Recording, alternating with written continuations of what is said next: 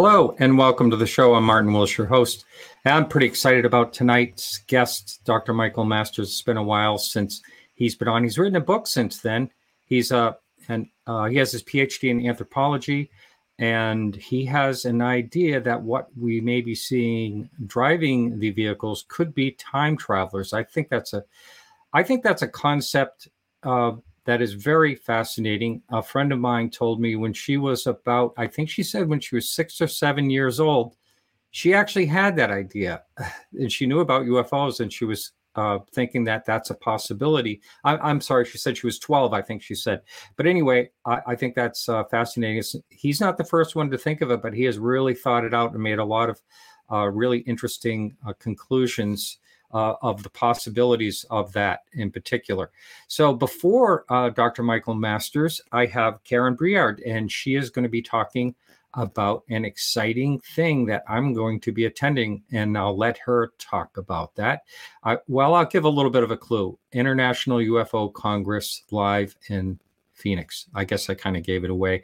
But uh, the blog this week from Charles Lear, a great one as usual, is called An Ohio UFO Case that was left to die. So another great one by Charles Lear, and he did that uh, one last week about ufology in China, and uh, his he's really getting good at all these different languages and pronunciations. At least they sound good anyway. But uh, I, that's enough for me. I want to thank everyone that supports the show. Anyone can do that over at podcastufo.com. It's right up on the menu bar to support the show. For now, I'm bringing in Karen. Karen, welcome. Hi, Martin. Thanks for having me. I'm so excited to have you for you to talk about what's going on. I'm really, really excited about the live conference this year. And I think it's going to be a, a gangbuster because I think people have, are kind of fed up with this COVID thing. They're dying to go somewhere. And uh, you're even having this at another resort that there's a lake around it. I mean, right near it and all that. Mm-hmm. I'm so excited about. It. So let's hear the details, Karen, about sure. the dates and date and all that. And by the way, I will link all that information in uh, in a link in the show notes and up on YouTube as well after this show tonight. Thank you so, for that. Oh yeah, so let's hear about it. Yeah, we're so excited um, to be back after three years and at our new venue, which is really beautiful. Um, I know that you know I I got a lot of uh, feedback that when when we left the We-Ko-Pa, um, that you know they wanted something kind of more like that. I tried to go back to the We-Ko-Pa, but it's not the same anymore, and oh yeah, very very, very expensive. Um, so I found the place in Mesa. Um, it's actually the Cubs um, baseball team's um, spring training field and hotel. Um, it's got lots of great places to socialize, a big bar, a big pool area, a big restaurant, and then out front it has this big it has this lake with palm trees and a walking path, so you can take a nice evening walk or morning walk. And uh, can we play like, baseball? Any, any uh, I don't know ufology that, baseball teams? No, I won't tell anybody if you sneak on the field. Okay. All right. I'll see what I can do. Uh, we can have like yeah, the uh, UFO baseball team. Yeah. Uh, yeah. The who's against the who's we have to figure out. Yeah. So, yeah. Mm, there yeah, is division be... in UFO. Really? You hear, you hear quite a bit. So nuts and bolts, maybe. I think UFO Twitter against the non-Twitter. Maybe oh, that should be it. Yeah idea. Good idea. but well, anyway, uh, let's hear who the guests are. I know you you, you don't well, have them all signed the up, right? Yeah. I'll start okay. with the dates. It is October 12th through 16th. We're doing it mm-hmm. a little bit different. We're starting Wednesday night. That allows people to get you know a little bit more time to get there. Um, so we'll start with a banquet, like we always have a banquet on Wednesday night. We're going to continue to do that, where we'll give out um, prizes from the vendors and things like that, uh, raffles and whatnot. Um, and then it goes then 13th, the 14th, and the 15th will be um, lectures. And then Saturday night we'll have our awards banquet like we always do. And then Sunday is going to be uh, reserved for workshops that we'll be announcing. Um, hmm. So uh, that, those are the days.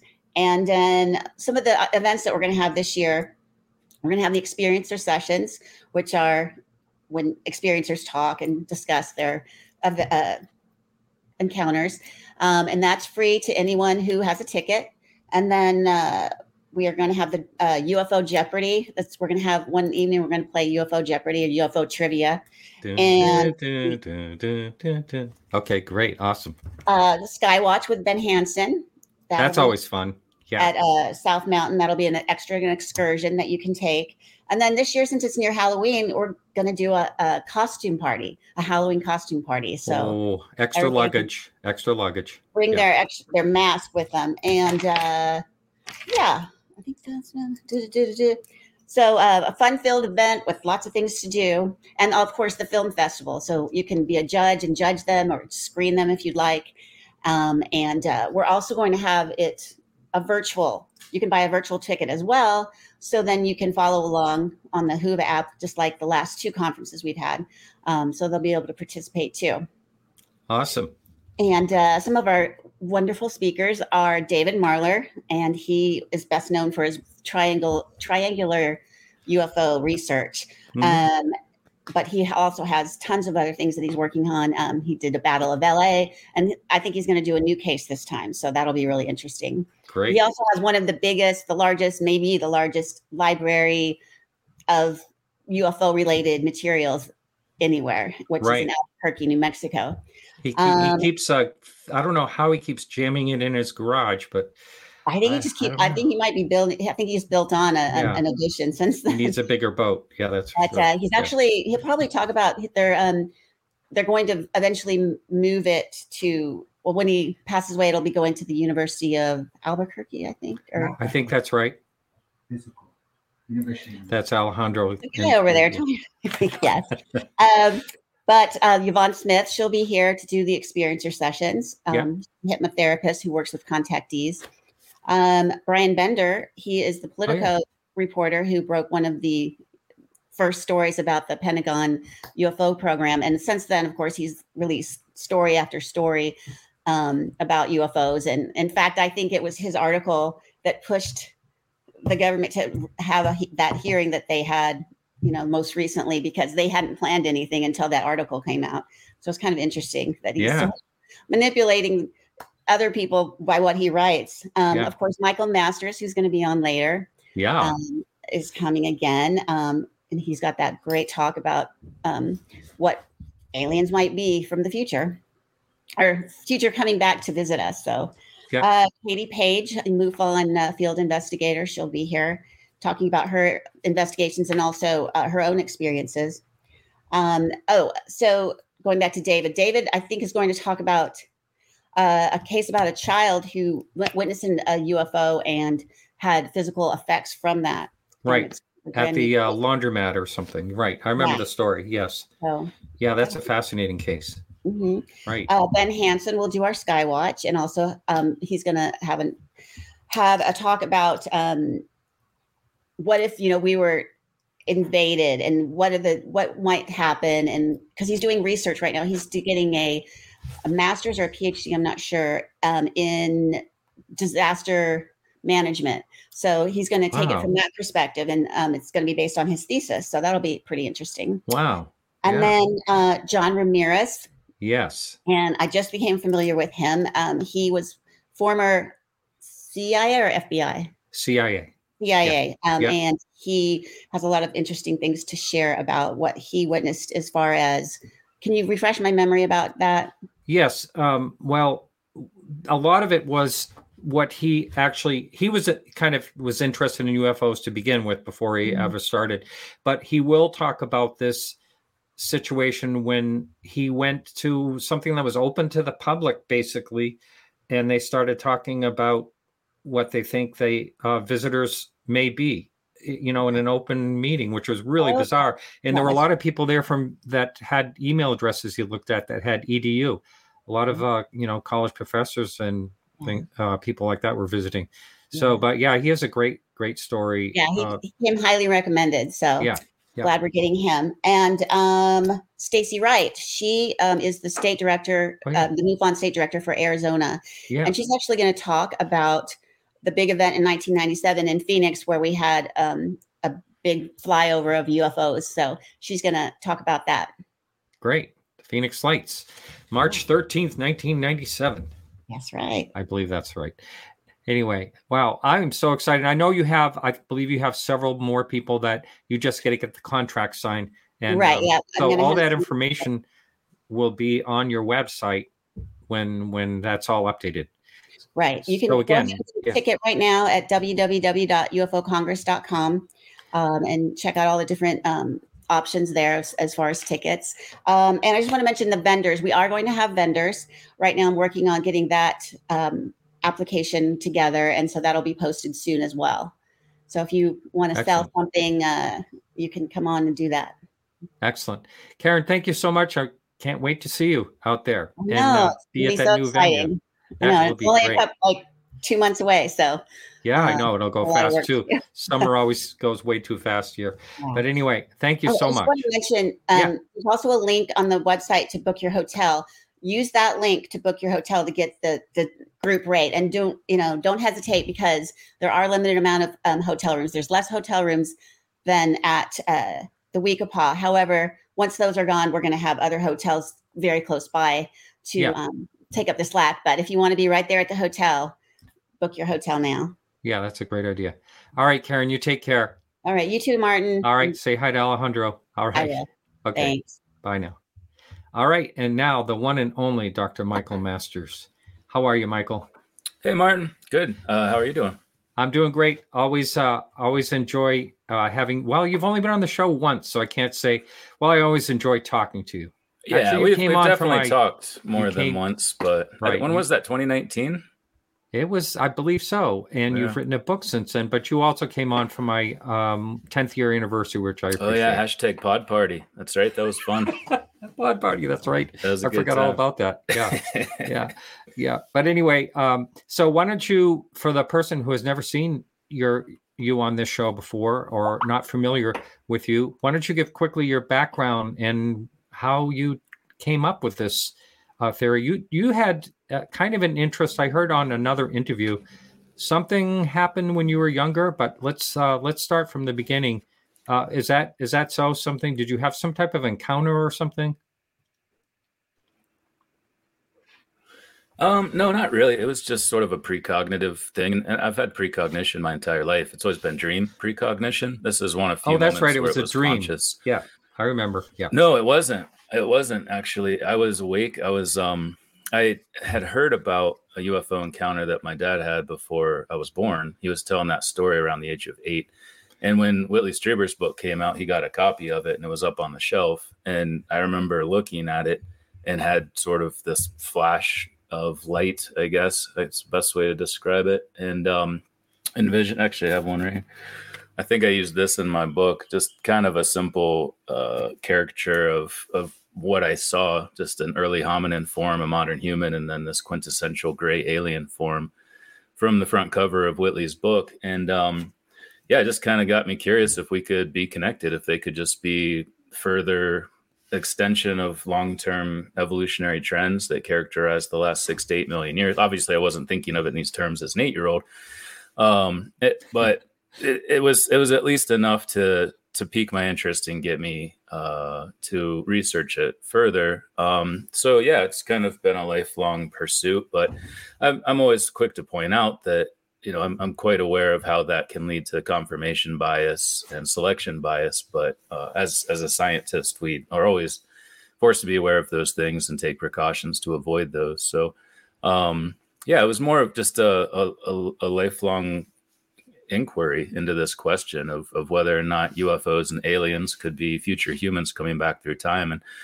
um, yeah, as you mentioned in the intro, it, I'm not the first person to think of it. It, it ar- arrived in my mind independently as an eight year old. But after publishing my first book, I got the opportunity to meet a ton of other people who have also thought this and put it out there. In fact, in the first chapter of my new book, I try to make a comprehensive list of all of the people I could find uh, working in different capacities to make this a more conventionally understood notion and uh, goes back all the way to the 40s as far as as far as I could tell. So hmm. um yeah, that's the Cliff Notes version, I guess. Yeah, yeah. And you have come up with an idea of why, you know, some people say, well, geez, if if it's the infamous grays, so to speak, then how could we possibly evolve to that? But you kind of have you lay that all out in your first book I don't uh, can and you can talk about that a little bit. But uh, what was your second book on? Is it more of the same, or things that you learned since uh, since that time that you wrote your first book? No, it's it's a fundamentally different book. It's a different approach to the question as well. Um, the first book, yeah, I mostly took a multidisciplinary approach where I looked at um, this this question of extraterrestrials, as I call them, and whether or not they could be us from the future. Um, drawing from anthropology, obviously, astronomy, physics, and astrobiology, and mostly focused on long term trends in hominin evolution rather than speculating about what might happen between now and whatever point in the future or futures they might be coming back from just focusing on these existing trends that characterize the last six to eight million years of hominin evolution, most notably an increase in our cranial capacity and a more rounded skull in general. We have a, a mediolateral expansion of our parietal lobes. Our frontal cortex has grown out over the eyes to the extent that we're the only mammal with that craniofacial characteristic. Our mid and lower facial anatomy have shrunk back. Um, we've lost body hair our hands have become highly dexterous. We've created tools and technology. So, if all these trends that characterize uh, the hominin past continue into the future, we are likely to look and act very similar to what's described in most of these close encounters. I also looked at some problems with the extraterrestrial hypothesis. Um, one being the just how unlikely it is, the low probability that we would evolve the same way to be upright walking hominins on a different planet with different atmosphere, different distance from the sun, uh, most likely a different coding system other than the four base pair DNA that that codes uh, all life on this planet. Um, and then just also the physics of time and time travel, how we might actually get to the point, since there is nothing in the laws of physics that prohibits backward time travel, how we might get to the point where we can physically do it and return to the past in sort of a nuts and bolts capacity. But this most recent book, um, sort of flips that. I didn't really talk about abductions or close encounters too much in the first one, but this one mostly focuses on 15 individual case studies, um, well documented, well researched case studies in the context of this extratempestrial model, but also other models put forth to explain this phenomenon uh, interdimensional hypothesis, obviously, the extraterrestrial hypothesis, the simulation hypothesis, ultra terrestrials, and others. So it's not. Um, it, it's it's definitely not the same book. I did include a lot of things that occurred to me or information that was given to me after reading the first book that I felt I should have included in the first one, but it's not based around that. It's just worked into uh, that core concept of of a case study. It's basically a case study of case studies. Interesting. Um, so there'll be a there'll be a few questions I see one popped up um, that I'll get to it in just a minute. But one of the things I believe I may have asked you this um, off air. So um, I'm going to ask you now is it possible? Um, some people say that it would be kind of a miracle if we can make it through another hundred years without wiping ourselves out from yeah. either climate change or or nuclear weapons or whatever it is. Is it possible that we could be completely wiped out in you know like some type of extinct extinction and to start another like you know biped you said you talked about the atmosphere the gravity and all that uh, bipedal uh, being that eventually evolves into what we call the grays and they get highly intelligent and then they figure out the time travel thing eventually after say 2 million years from now or a million years from now. Considering we're supposed to be developed only between there's controversy between 190 and 300,000 years something like that um, which to me seems like not very much time uh, in the scope of things. Um, I'm kind of rambling here, but what are your thoughts on all that stuff I just threw at you? Well, I mean, that's basically the same idea, just without the cataclysmic event that starts everything over. And and I don't necessarily think that will happen. Um, yeah, I mean, the future looks bleak from our vantage point looking forward, but um, if these are future humans, a lot of what we can learn from contact cases seems to indicate that we are moving toward uh, a, a, state of empathy, a higher consciousness, and I think that would translate into uh, environmental policies, social policies, political relationships.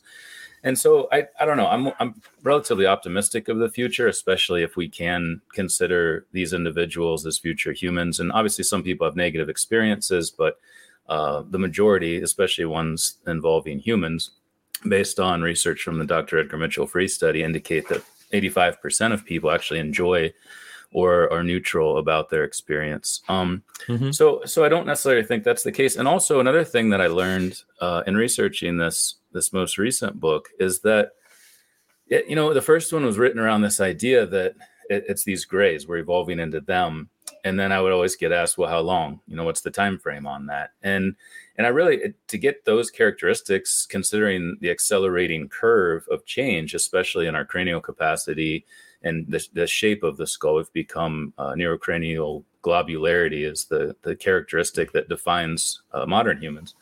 In addition to our chin, uh, those two traits are what uh, demarks our specific anatomically modern Homo sapien sapien designation. Um, but in researching this uh, this most recent book, I realized that a lot of these encounters, and in fact, again based on the Dr. Edgar Mitchell research, are with humans that look just like us and talk like us. Not even to the point where we develop telepathy and, a higher consciousness that allows that through the mind, but physical modern humans in the same way that we are. And it, it made me think. I sort of had to revise the way I was approaching this. It made me realize that we're likely to have this technology much sooner than I previously thought, possibly even within the next hundred years. It may possibly exist now, and it's just not common knowledge yet because that's the way the military works. If they have been reverse engineering a time machine that crashed in the 1947, they've had 70 years to do that. Uh, initially, I'm sure they would work on the propulsion systems and then start figuring out some of the other characteristics of these craft. And if time travel capabilities or the ability to manipulate space time is one of those. Uh, we're bound to figure that out sooner than later, I think. So I think just the trajectory we're on seems to indicate that we're not going to have some massive reset. We're not just going to start over and then have to do this in 2 million years or 3 million years, but that it could likely happen within the next couple hundred years. Wow. Um, if if that's the case, haven't didn't I hear? And there's some type of uh, I don't know what's coming through your computer or something. I don't know if that's something you can uh, silence or not. Yeah, uh, sorry about that. I thought yeah. my phone was on silent, but it apparently was not. So you you mentioned it it appears in physics that you can go back in time. How about and I'm not trying to make a movie reference here, but how about Back to the Future, Back to the current? You know, just yeah. going forward. That's a tough part. I mean, maybe you can go back, but can you go back to the time you just left from. Isn't Absolutely. Yeah, no, and I, I make the case that that's much more intuitive than uh, beings traveling from a different planet, coming all the way across the the universe or the galaxy, most likely, and and picking someone up, studying them covertly, and and leaving without having any formal contact. It it doesn't seem um, all that likely that they would do that without at least acknowledging their presence. But in the context of of backward time travel and the work that they seem to be doing uh, in these abduction cases in particular, which was the focus of this most recent book, um, there's also consistency across time. People describe seeing the same types of crafts and these beings doing the same types of things, regardless of where it is in the world.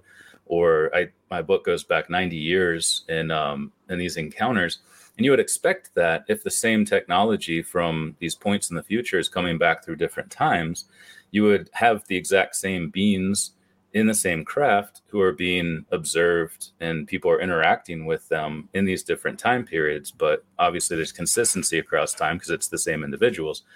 And it also makes sense in the context of their perspective their workday where they could go back and and pick somebody up as a kid. I talk about this as a, an example because it's very common in a number of abduction cases with lifelong abductees is they don't appear to age at all and we would expect that if they're going back, they could pick up a kid at age five, again at age 25, again at age 60, again at age 90. And to them, you know, they're they're aging throughout their entire life. But these beings don't seem to age because they could do all of that in a couple days. That's two days of work for them, or maybe even one day if they're very efficient.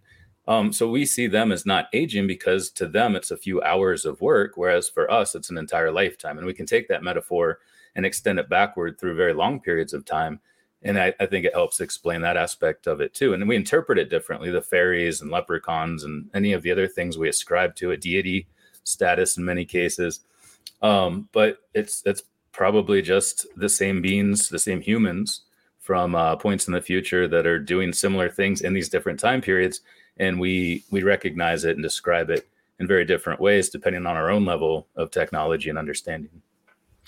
There's some type of thing that uh, um, there's like a time dilation or something. A lot of people will describe with an encounter, and you know the missing time you hear about over and over again. Mm-hmm. Uh, would that be any type of effect of uh, time travel? Time travel um, craft or something? And and is that what they're doing in the craft? Is that is that their time machine?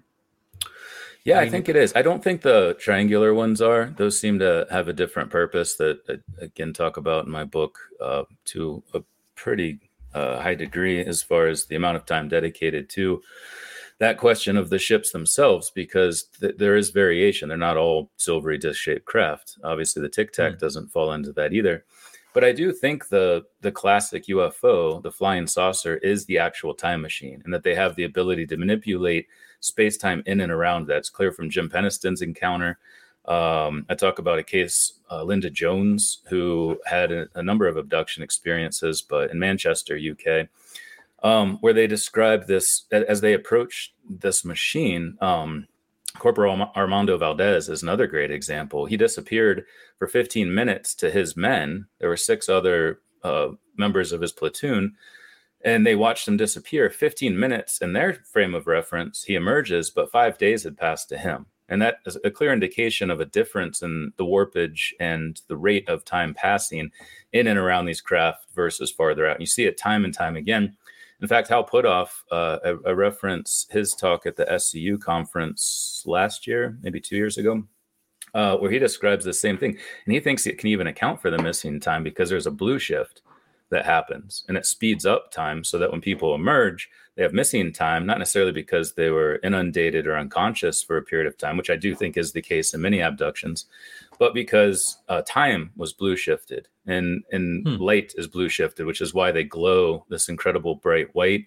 It helps explain the, the radiation burns that are so common because you're shifting out of the visible light spectrum into the X-ray spectrum, part of the light spectrum. So, so I think there's a lot of aspects of the influence on individuals in the passage of time, um, the way light appears, uh, because they're manipulating the space-time metric, is how Puthoff describes it. Um, but but also the g forces. I think that's one that also should be discussed because if they are perceiving time differently, it's potentially why we can see them drop eighty thousand feet to sea level, such as the case with the Tic Tac uh, in a matter of like 1.2 seconds or whatever it was. I think the SU calculated that at 12,000 Gs, which nobody would be able to survive that. The, the machine itself probably wouldn't.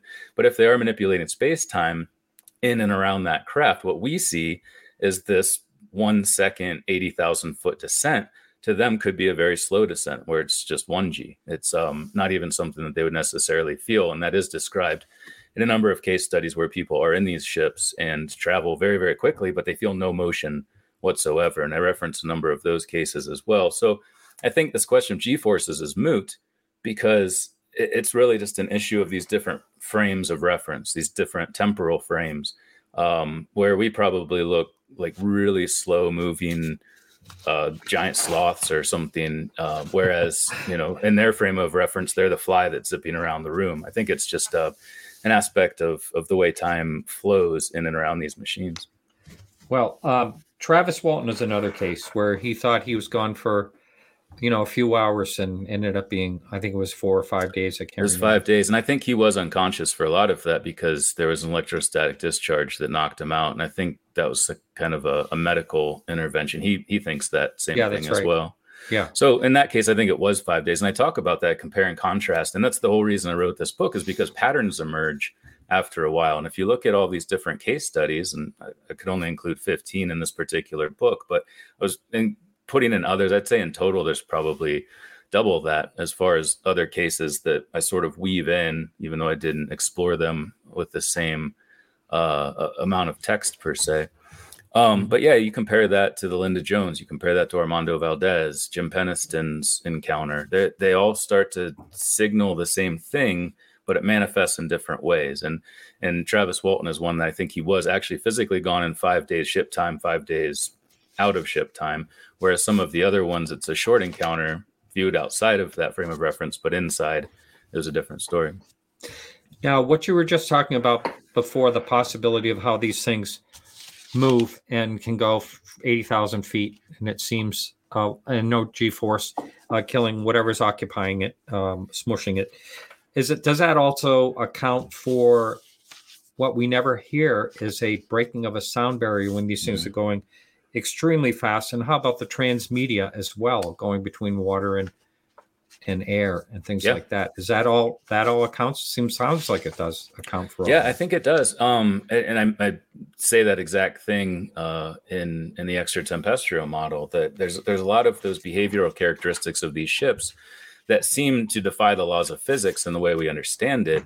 But once we do figure out what time is, how time works, most physicists agree we'll need a theory of quantum gravity combining quantum. Um, uh, quantum mechanics with general relativity. Sorry, I had a quick brain fart there. Um, this this unified theory of the two. Once that happens, we'll start to understand and be able to manipulate time, and most likely travel backward in time. Um, but yeah, not even just the the g forces, the transmedium capabilities, the um, but I also think the light beam that they often use to abduct people, and they can move them through solid matter which mm-hmm. freaks people out. And I, I, think I would be freaked out by that too if I just went through a wall. Um, I think that probably has something to do with it too. It's a manipulation of of the space time in and around that beam that's used to levitate people and take them through solid matter. Interesting. Time, linear, circular. What do you think time is? Time is a block, is our best explanation of it. Um, so not really linear or circular. It's just a, a, massive block of all moments that have and will ever exist. And and when and that's the most conventional explanation for um, space time because we can't separate time from space. They're intricately linked, of course. Mm-hmm. Um, and that is the, that's the dominant model among physicists, and I think it, it's accurate to the best of my knowledge and and what I've read. Um, and it, and it does make sense in the context of how we would travel to the past and and what would happen and, and specifically what wouldn't happen. We wouldn't have to worry about paradoxes and the way they're oftentimes presented in horrible movies like Back to the Future, which you just mentioned. And it is a great movie. I love that movie, but they do a horrible job with time travel. Like he starts disappearing from this Polaroid because his parents are. You don't like DeLoreans either, probably. I do like I do like DeLoreans. Actually, I saw one when I was in California last week, and I, I kind of wanted it. Um, but no, I, I, think within the context of block time, you you can understand how these these paradoxes, consistency paradoxes, uh, the bootstrap paradox, they they don't they aren't actually paradoxical. It's really only when you have change, when you can change the past, that you start to run into these problems, and that doesn't exist in the block universe model. There is no change. Um, and one thing, actually, in, in reference to what you said earlier, whether I I built on the previous book or added new things one thing I didn't talk about at all in the first book was the multiverse model, oh. um, different mm. timelines, and and mm. I didn't think I needed to because the block universe model is so widely understood um, among philosophers, physicists, and others. But it, it, it's still important to discuss. Uh, so I do bring that up more in the second book and and talk about things like all of these warnings that people have, or like the interventions at Malmstrom Air Force Base, Minot Air Force Base, where they shut down these nuclear uh, warheads mm-hmm. in, in, the context of what abductees uh, see in these visions or uh, the telepathic communications, or sometimes they're shown videos on a video screen of all of these war like right. scenarios. Correct, so that needs yeah. to be mm-hmm. discussed mm-hmm. in the context of can it be avoided? Or are they trying to prevent something from happening because they see a potential problem? Um, and that's that's really where the the multiverse model, many worlds interpretation of quantum mechanics gets brought into the conversation because it's a very different situation in the block universe versus the many worlds interpretation. So I, I really kind of tease those apart and, and talk about them in that context more in this most recent book. In the block theory of time, block universe, or whatever you you mentioned, um, how does the the grandfather paradox fit into that. It does not. Fit, it sounds like it does not apply to. How, how, can you try to explain why that doesn't work? You can't go back and if you went back and killed your grandfather, you wouldn't exist, type of thing. Yeah, you just you can't. If you didn't go back and kill your grandfather, you you won't. It, it will never happen because those the moments are already, already structured, and and and it's easy to think about. Uh, is looking backward. You know, you can look back and see, well, there's all these possibilities in the future, but um, eventually, as the present moved through those, there just became one real outcome. Mm-hmm. But that's not how it works in block time. That's just our brains uh, imposing this linearity to something that exists as a much greater whole. So if if you didn't kill your grandfather, there's really no way you could because that that moment in the past is structured in the way that eventually led to your parents and led to you, or at least one of your parents. Um, because you, you you can't disrupt the past. You can't change the past. Anything that you do in the past, you already did. And any ramification, any effect has already manifested itself before you go back to do it in the first place. It doesn't change anything. There's no change. And, and like I said earlier, these paradoxes are really only paradoxical in the context of change. So the, we do run into these in the multiverse. They do become problematic if there's different timelines, knowing which timeline to travel to, what's happening in each one. There's a lot of other issues, whether they even exist. There's still no evidence that there are other uh, dimensions or other worlds, so to speak.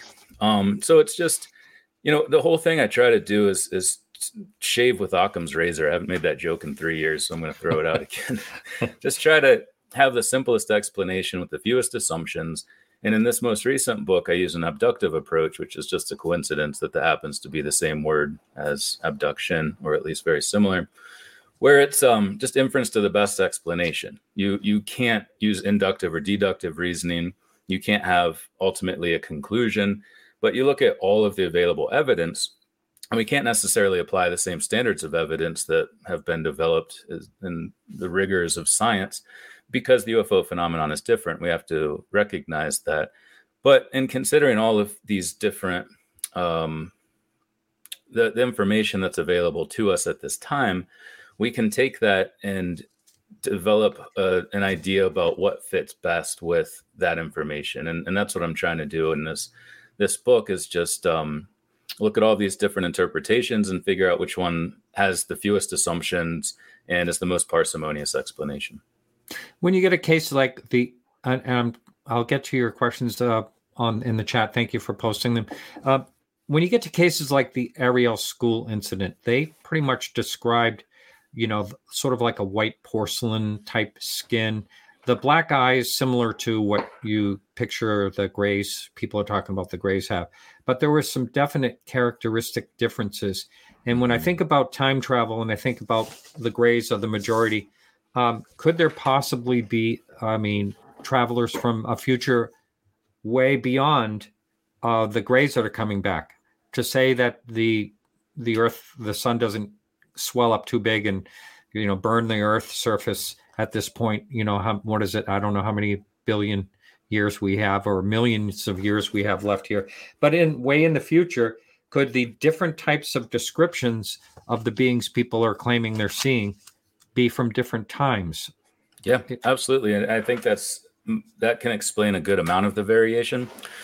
Uh, and I tackle this in both of my books because um, I think it is important to acknowledge that they're not all human. Again, based on the Dr. Edgar Mitchell Free study, the majority were human, not not just human looking or humanoid or human like, but human, described exactly how we would describe each other in this current time. After that, the next most common was the short grays and then the tall grays. And it was only about 5% that were uh, more strange beings, dog man, mantid, insect like reptilians, oh, yeah. whatever. So that indicates a, a couple of things. And I've, I've been using this metaphor recently. I think I mentioned it once in a different show.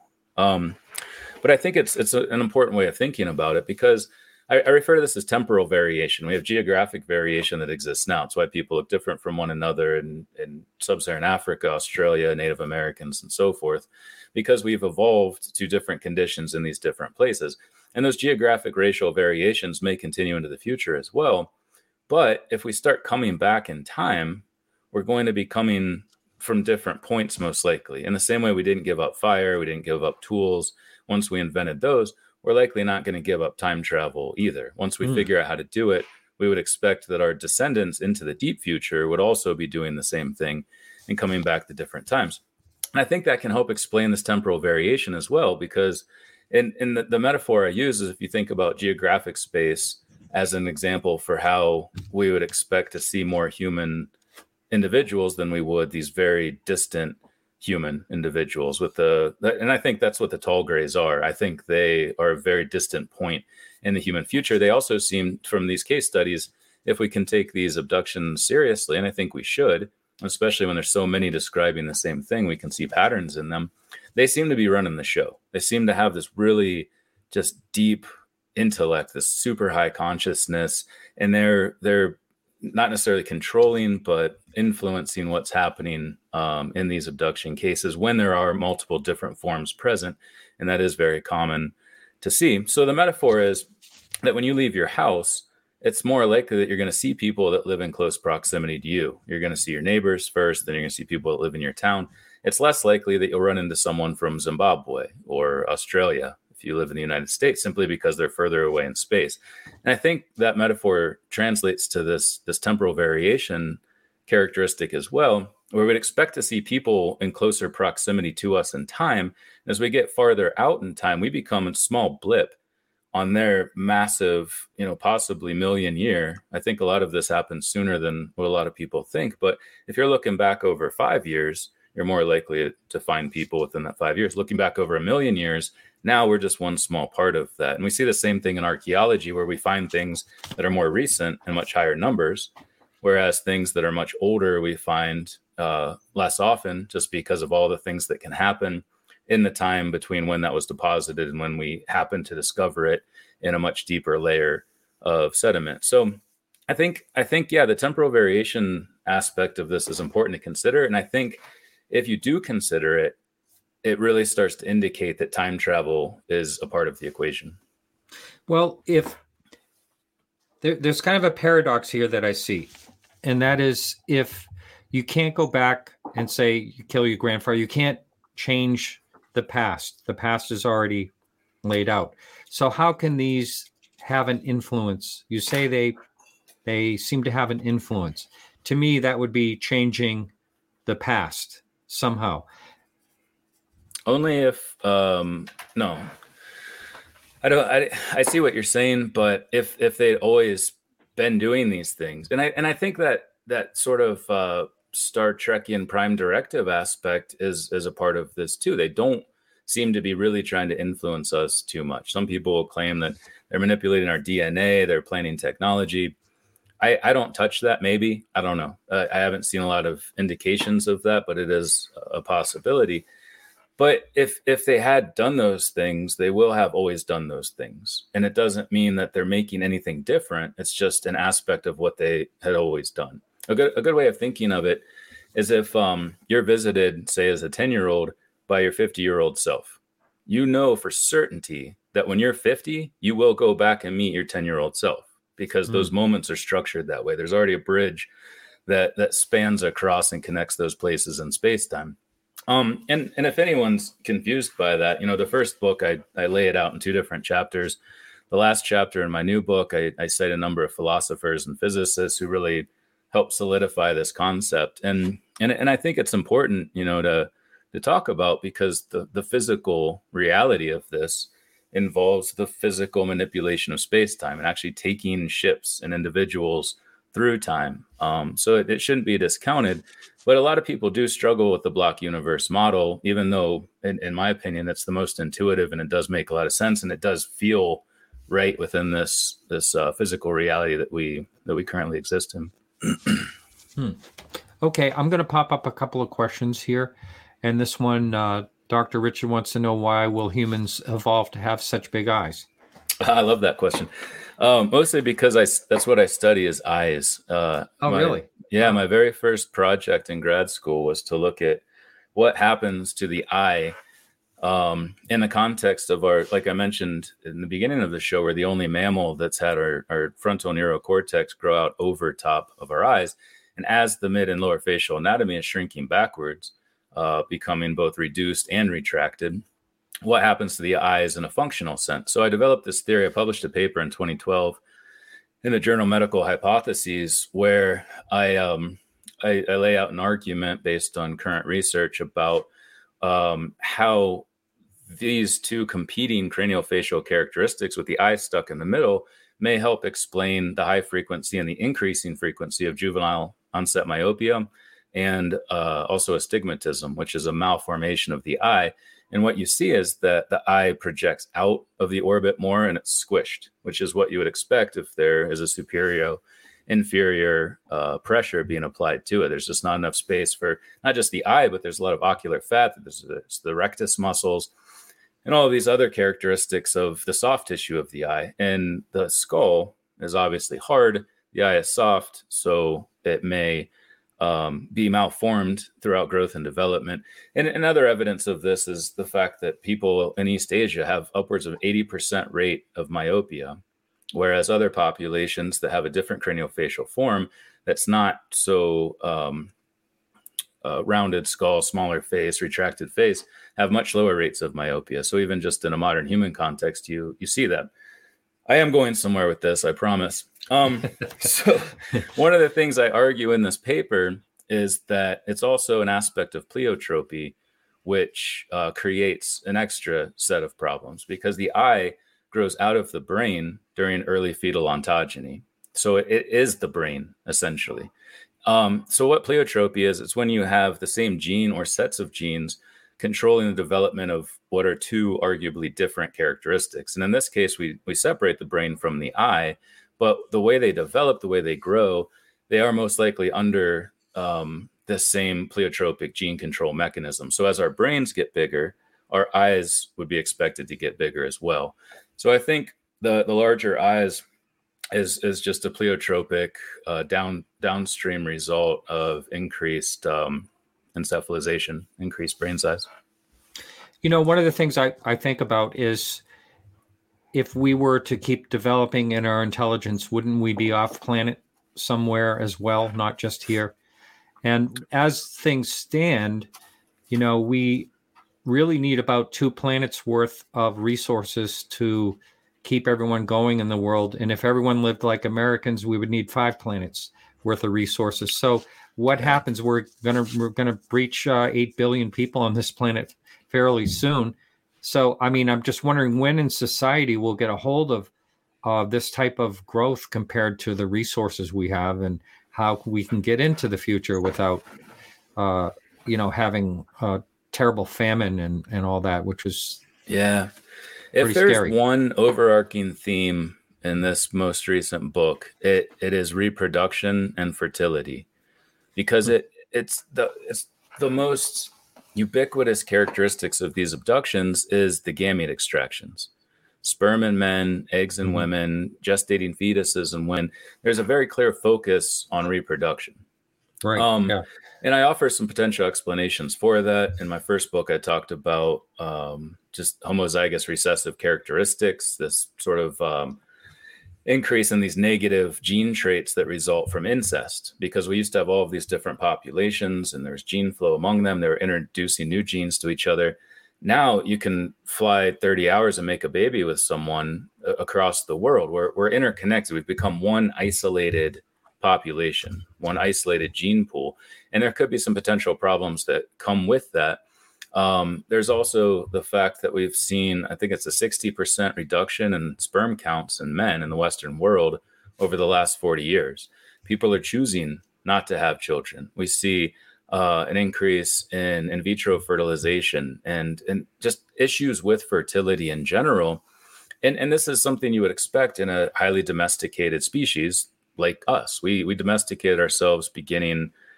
There's a debate about that possibly as early as 20, 30,000 years ago, definitely with agriculture beginning about 12,000 years ago with the Neolithic Revolution.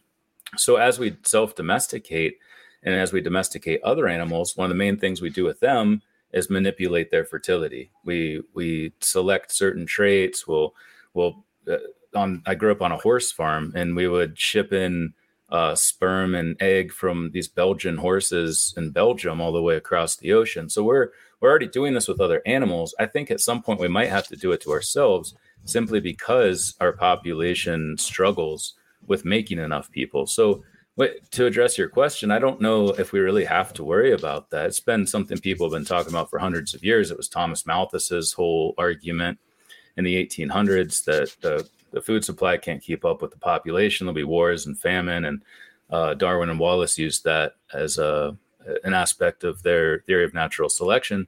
But it hasn't happened yet. And, and most, um, most geographers think that we, we are going to peak at around eight or 10 billion, and then it'll actually decline. And it's the population decline that they see as being more problematic. Elon Musk even said this recently, and I wrote a lot about this in my most recent book that the population decline may have more of an impact on our society and politics than the population expanse that a lot of people think uh, characterizes the human future.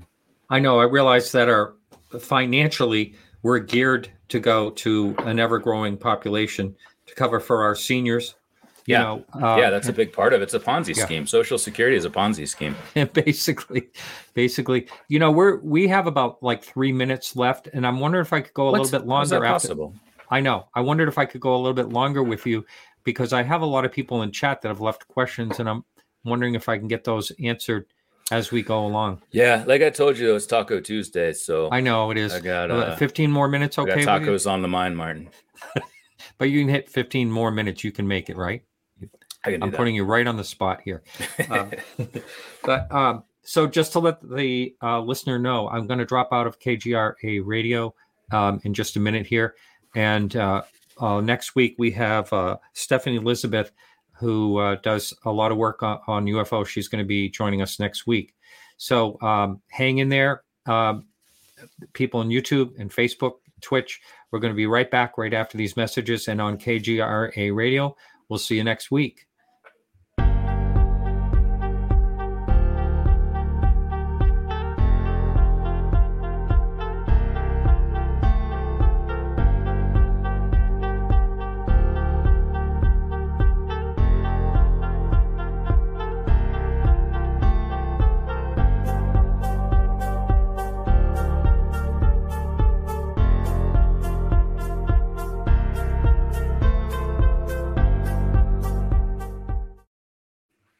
All right, thank you, Michael, for hanging in. Again, we'll go about another 15 minutes or so, uh, or or less, if I can get through these questions, um, because I do appreciate the people that are showing up here and uh, adjusting to the new time that I have here.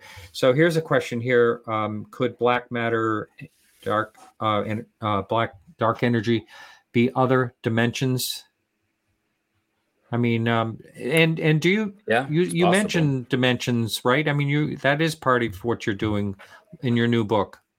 Um, and yeah, this is I another do, question. talk about the interdimensional yeah. theory, definitely. Um, eh, and I'll I'll try to get both of these at the same time. Yeah, they're kind of similar. Yeah. yeah. Um, eh, we don't know what dark matter is. There's a lot of really smart people working on that, and until we do, I don't think we can write off things like that. I think we should definitely keep everything on the table. Um, the uh, my own personal view on this is that black holes take the the matter from this universe, this time, and funnel it back to the singularity that started the Big Bang at the beginning of the universe. I think, it, and this might be an example of cyclic time, which you mentioned earlier, mm-hmm. where everything is self-contained in the block universe, and the the black holes are essentially a recycling bin that takes matter back to the original um, singularity that created that same universe in perpetuity. Wow. Um, but but dark energy, dark matter, it's so prolific. It it may be involved in this. It may you know maybe inside black holes are different dimensions, and that's why we haven't discovered them yet, and possibly can't because you can't escape a singularity. Um, so it's impossible to study anything. We can't even send light back if we could code things in photons. So there there are definitely limitations there. Um, at actually it was the the 2019 International UFO Congress. Marc D'Antonio gave a talk about this very question where he had a, a, a moment where he thought he saw into another universe or another reality that was somehow connected to or tangential to this one and and the whole term paranormal it means running uh, in parallel to the normal. There's this other mm-hmm. thing that exists just outside of our reach. You know, a lot of people have near death experiences, psychedelic experiences that would seem to put them in a different plane of existence. Is that a different universe? Is it, you know, is it a part of our reality, just a different way of conceptualizing it? I, I don't know. I'll have to do more drugs and figure that out. the mushrooms. Uh, let's see. Uh, let's see. Here's another question here. Isn't space travel, which we know is possible, uh, more parsimonious? How do you parsimonious? Say? Yeah, parsimonious explanation than time travel. Yeah, and I got asked this by a, a fantastic journalist uh, named Leonard David. He, he writes for Space.com, puts out a lot of good content. Um, and I oh, yeah. and I actually argued the opposite that we know we're here. We know we live here, and we know we've had a long evolutionary history on this planet that is likely to continue into the future. So just keeping with humans itself is the more parsimonious explanation. Once we interject the possibility of other beings on other planets, it's now taking us away from what we know as real and right now. Um, there's also the issue of time dilation, and and obviously UFOs can move very fast. I, I, there's no doubt in my mind that an advanced species could be able to traverse the stars and uh, if they were able to discover intelligent life, uh, we've only been sending out radio signals for something like 40 years, I think, in the 1970s. So it's only 40 light years out from us that we would even be discoverable. However, there's no doubt in my mind that we could traverse massive distances, but the time dilation aspect of that is what gets me. And the, the faster you move relative to the speed of light, the slower time goes for you in that craft relative to everyone back home. So if you even go on a, let's say, a three year voyage through space at 80% the speed of light, you come home and now everybody that you knew is much older. And, and many of them are probably dead, and your society is probably different and may not exist at all. So I think one thing I've been arguing lately is that I think we might need to develop backward time travel technology simply to be interstellar spacefaring humans because nobody would do that. Nobody would sign on to do that if we developed the technology to travel that fast. But you have to come back, and your kids are now in high school when they were just babies before. You're not going to get anybody to sign up to that project. So I, I almost think that interstellar travel is going to require uh, backward time travel technology, and maybe the pri- private sector will be involved too with time tourism. I don't know, but um, yeah, I, I, I do really think that the future human hypothesis innately is uh, more more parsimonious. You mentioned Marc D'Antonio. He just did a talk in Pine Bush, where I was at there as well, and about a way to travel to jump in and out of what did he say? Uh, it all had to do with the multiverse type thing. It was very fascinating. Mm-hmm. Maybe you and him can catch up. I, he might be out at Phoenix. I'm not sure if he's going to be out there. Yeah, I had a lot of questions for him. It, it was a busy weekend, so I didn't get a chance to chat, but it was a really fascinating talk. Here's another question here. Um, how many, well, this is for an opinion. How many dimensions do you think may exist? You know, I mean, nobody really knows. I, at this point, and and obviously whatever these UFOs are, um, they operate with either a different type of physics or different understanding of the same physics that we don't yet have. Um, so it is possible, you know, maybe there's an extra dimension of time that they use. Maybe consciousness hmm. exists in a fifth dimension and hmm. it's it's fundamental in some way to what this phenomenon is. Um, but all I can say is what the current literature says, and that is that currently we have no evidence for anything outside of our three dimensions of space and one dimension of time, which in Minkowski space time are the same thing. So I, I, guess I have to go with that. That's how many I think there are. And until there's good evidence um, for some higher dimensions, I, I don't know. And, you know, I, I love Flatland. Edwin Abbott's book, Flatland, really opens the mind to what things might look like with higher dimensions just based on our own conceptualization of, of two and three within his uh, satirical political book. But um, I don't know. There are some aspects of these craft that do indicate that there might be something more going on, and maybe that involves higher dimensions. Well, I never thought of it like that type of uh, travel uh, you know, a lot of people are bringing up, you know, the connection between consciousness and what UFOs may or may not be. Mm-hmm. So, yeah, it's it's all fascinating. Uh, do earlier, smaller brained primates have smaller eyes than we do? Yeah, re- well, relative to the size of their orbits, yes. Uh, I published a paper, it's, I don't know, four years ago maybe, where we looked at uh, chimpanzee eyes in the context of their their skulls, and and they their eyes were slightly smaller, but there was also way more room in there, um, and hmm. the the ocular fat is mostly what made up for that difference. Is their um their their rectus muscles are equivalent to our own. Their eyes were a little bit smaller, but their uh, ocular fat was off the charts. And, and in fact, Homo heidelbergensis, uh, Homo neanderthalensis, who we aren't directly descended from, but are still uh, similar, we split off from them around the time of Homo heidelbergensis. They had massive eye orbits, um, hmm. almost twice the size of our own, but we can't just assume they had bigger eyes. Um, they mm-hmm. mostly mm-hmm. had more of the chimpanzee characteristic, especially because they lived in a very cold environment the Neanderthals specifically. So it was probably um, an ocular fat sort of um, cushioning slash insulation situation. Um, and and wow. the, other, the other thing that often gets mentioned, just real quick, is that our brains have been shrinking. And we, we used to think it was 30,000 years that they'd been shrinking. But a recent study that just came out in the last month or so showed it's only about 3,000 years that's been getting smaller. And there have been these diachronic changes. I reference a paper in my most recent book that shows that a brain that's about 3,000 cubic centimeters is the ideal size for efficiency. It's most efficient brain. And that's uh, that doubles the size that we have now. We're about 14 to 1600 cubic centimeters.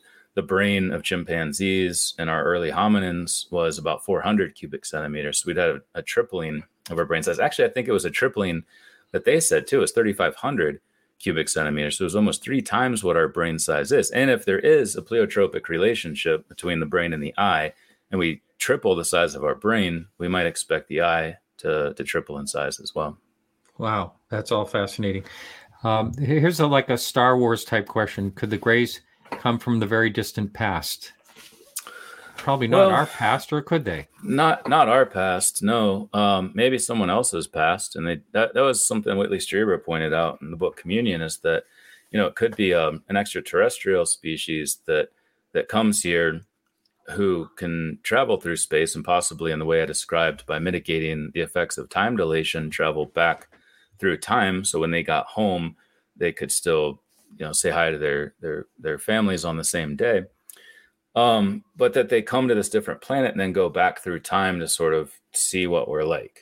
And and that, you know, would be a possibility if the grays were extraterrestrial.